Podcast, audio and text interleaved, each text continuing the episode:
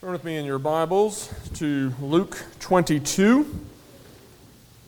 Scripture reading this morning is again going to be Luke 22, verses 7 through 22, the same verses that we looked at last week, but this morning our focus is going to be on verse 22 at the very end of the passage. If you're using one of uh, the Pew Bibles, you will find Luke 22, 7 uh, in this passage beginning on page 881. Luke 22, beginning at verse 7. This is the very word of God. Then came the day of unleavened bread, on which the Passover lamb had to be sacrificed.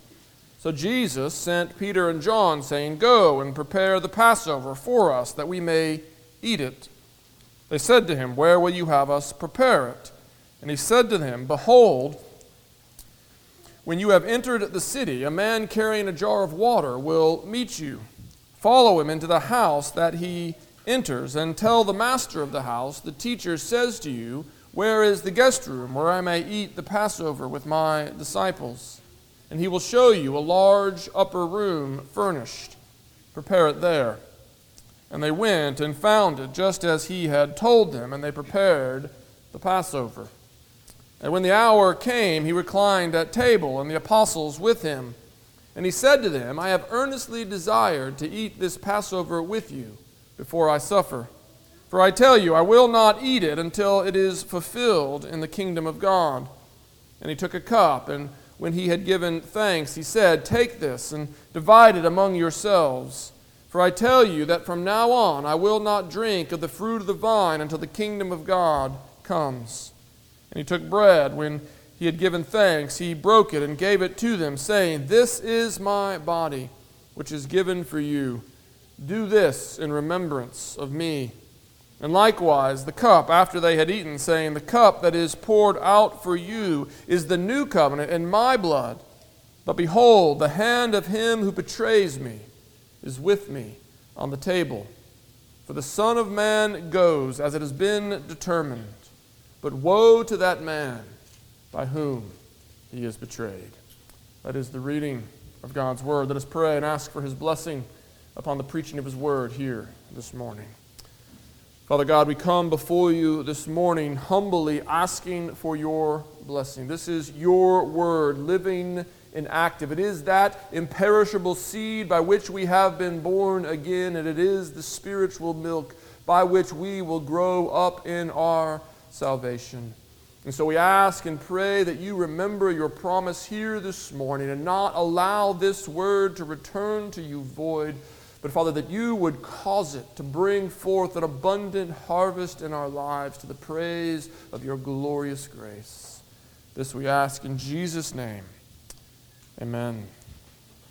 Last Sunday, in our study of these verses, we saw that Jesus used the Passover meal and the events that it commemorated. He, he used the Passover to teach his disciples the significance of the events that were about to unfold. Remember, in the very near future, Jesus will be betrayed by one of his own. He will then be falsely condemned by the Jewish authorities and unjustly executed by the Roman powers. Jesus knows that all this is going to happen. Moreover, he knows why all this is going to happen. He knows that he goes to the cross as the Passover Lamb of God. He, he knows that he goes to give his life as the ransom for many. But at the same time, he also knows that his disciples don't yet know. He understands that they don't yet understand. They, they don't understand what is about to take place. The events that are about to unfold will leave them bewildered and confused. And so Jesus uses this final Passover meal with his disciples to explain to them one last time the reason for and the significance of the events that are about to unfold his impending betrayal, condemnation, and death. And it is in the climax of that teaching, that teaching which we considered last Sunday, it is in the, the climax of that teaching that Jesus makes the statement that will be our primary focus this morning. Look again at verse 22. In the midst of teaching them about the, the significance of his death, Jesus says these words. He says, For the Son of Man goes as it has been determined. But woe to that man by whom he is betrayed. In case we miss the point, Matthew and Mark tell us that he went on to say, It would have been better for that man if he had never been born. And so, on the one hand, everything that is about to happen is going to happen according to the definite plan of God. Everything that is about to happen is going to happen in perfect accord with the counsel of His will. It's not just that Jesus knows what is going to happen. Sometimes we know that something is going to happen and there's nothing that we can do about it. And so we, we resign ourselves to the fact. But that's not what is going on here. Jesus knows is more than knowing what is going to happen. It's, it's more than that he is resigned to the inevitable. He is the eternal Son of God, and as such, he is in control. He is sovereign. But on the other hand, Judas will be held responsible for what he is about to do. That Jesus is in control, that, that things are going to unfold according to, to God's plan, does not mean that Judas is somehow off the hook. No, he, he is still responsible for his choices, he is still responsible for his actions. So Judas is responsible, and at the same time, the Son of Man goes as it has been determined. This is the clear and consistent teaching of, of Scripture. Peter will, will say the same thing in one of his sermons recorded in the book of Acts. He, he will say that Jesus was delivered up according to the definite plan and foreknowledge of God. And then in the same breath, he will say that he was crucified and killed by the hands of lawless men. It's not either or, it's both and. And as we dealt with this text last week, I couldn't deal with this particular subject, but it was so important. I felt like I had to come back to it because this is one of the great mysteries of Scripture. We see it here in microcosm, we see it here in, in Jesus' betrayal that these things happen according to the definite plan of God, and those who betray him are responsible for their choices. It's one of the great mysteries. One of the, the great mysteries of Scripture is this relationship between God's sovereignty and man's responsibility because Scripture clearly teaches both. Scripture clearly teaches that God is absolutely sovereign over all things. And at the same time, Scripture clearly teaches that man is a free and responsible moral agent who makes real choices and will be held responsible for those choices. Man is responsible and God is sovereign. It's not one or the other, it's both. But there's a problem. The problem is that, that we can't comprehend this. We, we can't get our, our minds around it. We can't understand how both are true at the same time. It is simply beyond the capacity of our little brains. Our finite minds cannot hold the two truths together. They, they seem to us to be mutually exclusive, and so they're affirming both seems to us to be contradictory. And let me just tell you up front this morning, I'm not going to resolve that tension. I'm not going to explain to you how this works. I'm not going to give you the key to some secret knowledge. It will be just as mysterious when we are done here this morning as it is right now. But there are some things we need to see. First, we, we need to understand that because Scripture teaches both, we must affirm both. That Scripture must be our authority. That's where we will, will begin. But we don't stop there. This morning, I also want you to see why it is good and necessary to affirm both. You see, throughout history, people have, have erred in both directions. Some, in order to preserve God's sovereignty, have, have denied man's freedom. Others, in order to preserve man's freedom, have, have denied God's sovereignty. But, but both errors actually stem from the same root. Both errors are the result of allowing our finite minds to be the final arbiter of truth.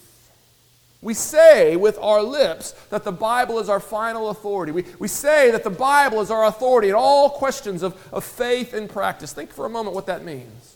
What does it mean to say that the Bible is our authority in questions of faith and practice? It means that the Bible gets to tell us what we are to do, that's practice, so it, it tells us how we are to, to live. It tells us what is right and what is wrong. It tells us those actions that we are to, to avoid. It tells us those responsibilities that we are to fulfill. The Bible is our rule in practice. It's also our rule in faith. It means it gets to tell us what to believe. It means it gets to tell us what is true. It means that we must submit to it. When God says this is how it is, we take him at his word. We lean not on our own understanding, but in all our ways acknowledge him. This is what we confess. But functionally, we, we find it hard to believe that which we cannot comprehend. And so that functionally, in the, in the course of our day to day lives, in, in real life, as they say, we, we live as if our minds were what determined what was true and what was false. And I want you to see this morning that that's wrong. That's, that's simply wrong. It, it's not that we, we affirm what we believe, it's not that we affirm what we comprehend. We affirm what God tells us is true. And because Scripture teaches us that, that God is both sovereign and man is responsible, we affirm both.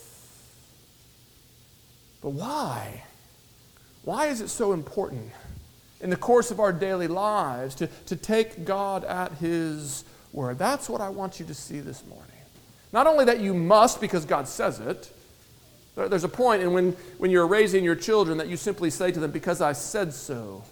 I can remember Tedd Tripp saying, That's a great answer for a two year old. If you're still giving that answer to your 12 year old, it's probably a problem. By, by the time they're 12, 13, 14, you, you need to move on to helping them to understand why you require them to do what they do. You want them to, to be prepared to make good decisions, to make God honoring decisions in their life as they, they grow up. It's one thing to tell a two year old, because I said so. You're not still saying that to a 12 year old or to a, to a 22 year old. And so again, we say, well, why, why is it important for us to take God at His word? And that's what I want us to see this morning. So let's begin with why is it important? Why is it important for us to affirm God's sovereignty? Why is that so vital? Why is that so crucial to the lives that we have been called to live? Well, I want you to see is that it is important for us, it is vital for us to, to affirm God's sovereignty, to affirm that, that God works all things without exception according to the counsel of His will. It is important for us to, to affirm that because His sovereignty is the ground of your hope. His sovereignty is the ground of the good news. Without his sovereignty, the gospel is put at risk. God has said that those who call upon the name of the Lord will never be put to shame. It's what was read this morning in our assurance of pardon. As we come before Him confessing our sins, we can do that boldly because He has said, Those who call upon my name will never be put to shame. God has said that, that whosoever believes in my Son will not perish but have eternal life. And we stake our eternal destinies on that promise. God has said that He will work all things together for the good of those who love Him. He has, has promised that the fires and the floods that are sure to come, that those fires and those floods will refine and cleanse, but they will not destroy because He will be with us.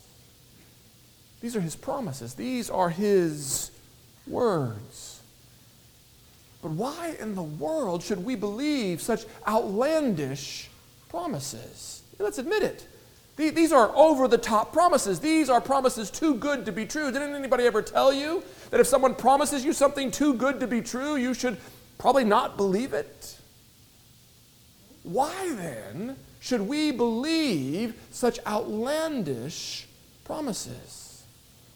When you are in the midst of the pain, when the suffering is at its most intense, when the darkness seems impenetrable, why should you believe that God is in control, working for the good of those who love Him? This past week, I spent several days with a group of pastors who are ministering in hard places. As they told their stories, I, I could only imagine the pain of some of their situations. I've never been in a, in a situation like that. But, but I found myself wondering why should they continue working in such places? Why should they answer God's call to get out of bed every morning and be a pastor in the place where He has put them? Maybe you're asking yourself that same question right now. You're in the middle of it right now. Or you've recently passed through it and you're exhausted and, and you're wondering, why should I keep going? Why should you believe that, that God is working for your good? Why should you believe that the hope that you have in Him is ultimately imperishable, undefiled, and unfading? It's the right question. It's a, it's a good question. And what you need to know when you find yourself in the middle of the valley of the shadow of death, what you need to know is that your hope is grounded in the sovereign love of God. A love demonstrated beyond reasonable doubt in the death and the resurrection of Jesus Christ. I don't know exactly where you find yourself this morning, but I can guess it's probably painful. It's the way life works. We groan in this present evil age. Whatever you're going through right now, it's not perfect. It's not I, ideal, and it may be grossly out of joint. In the middle of that, in the, in the midst of that, your hope, my hope, our hope is grounded in the sovereign love of God. First, it's, it's grounded in His love. Paul tells us in, in Romans that Jesus' death is the ultimate, irrefutable demonstration of God's love. God demonstrates his love for us in this that while we were still sinners, Christ died. When we were yet his enemies, Christ laid down his life as the ransom for our salvation. This is the assurance that God is for us. This is the assurance that, that God is, is working for our good. Think of what Paul says later in Romans chapter 8. If he did this, if, if he did not spare his own son, how will he not also with him graciously give us all good things? Do you believe that God is for you? Do you believe that, that he loves you? If you look at the circumstances of your life, you may find it hard to believe. If you, if you simply look at the immediate present, you, you may wonder. The, the circumstances we find ourselves in sometimes cause us to, to doubt. Your, your career is off track, your, your marriage is broken. Your kids have, have rejected the faith, or your body is breaking down prematurely. Someone you love is sick. Maybe someone you love has even died. And the list could go on. In such situations, it can be hard to believe that God loves you. That, that simple children's song becomes almost untenable. But if that is where you are this morning, if you are doubting God's love, I want to call you to look to the cross. There you will see his absolute commitment to your good. If God was willing to give his son, you should not doubt his willingness to give you every good gift. You may not understand what he is doing, you may not enjoy what he is doing, but you can know that he loves you, and you can know that he desires your good. But here's what I want you to hear it's not enough for God to love us.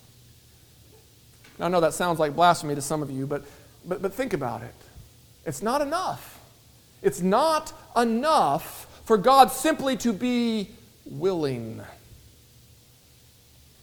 It's not enough for Him simply to desire your good. We often love and desire the good of another, but we lack the power to bring it about. Think of the mother whose child is sick. She loves. She loves deeply. She loves passionately. But her love is not enough to secure her child's good. To give true hope, love must be joined with power. And this is why God's sovereignty is so important. God must not only desire our good, He must not only will our good, He must have the power to bring it about. He must have the power to accomplish the good that He intends. And this is why Luke is, is so intent on showing us again and again that as Jesus goes to the cross, He goes to the cross on His own terms. Yes, he is betrayed. Yes, he will be killed. But his life is not taken from him. He lays it down of his own accord. He goes willingly, according to the definite plan of God. He is in control to the very end. And we see this not only in his approach to the cross, but we see it in the aftermath of the cross. For the final, irrefutable proof of his control is the resurrection. Jesus goes to death, but it is simply not possible for death to hold him. Why? Because he is the sovereign Lord, even over death. Even death must submit to his will, and therefore, not even death can thwart his purposes. And so, in Jesus' death and resurrection, we see clearly that God has the power and the authority to make good on all his promises. He has the power and authority, indeed, to work all things together for the good of those who love him. Even death must ultimately serve him.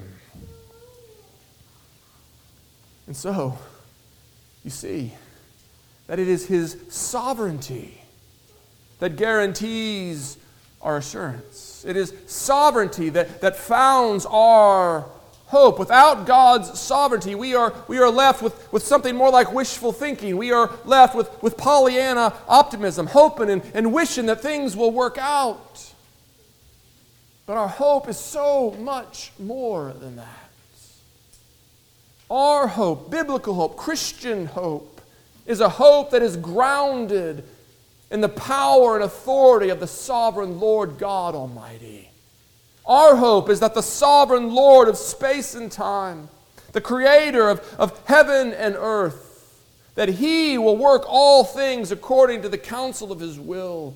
That the rightful king who governs all the actions of all his creatures all the time, without exception, that He is the one who has promised to work for our good. That He is the one who has promised that those who call on Him will never be put to shame. That's why we must see that He is sovereign. He is the one who is in control. It's where our hope is grounded. But of course, it's equally important that we see that, that we are responsible. It's not just that God is, is sovereign. Remember, there, there are two truths here God is sovereign, and man is responsible. Judas will betray his master. This is his choice, and he will be held responsible for it. It's why Jesus says, Woe to the man by whom he is betrayed. It's important for us to see this because it reminds us that the choices we make regarding Jesus, the Passover lamb, the one who gives his life as the ransom for many, the choices we make regarding him matter.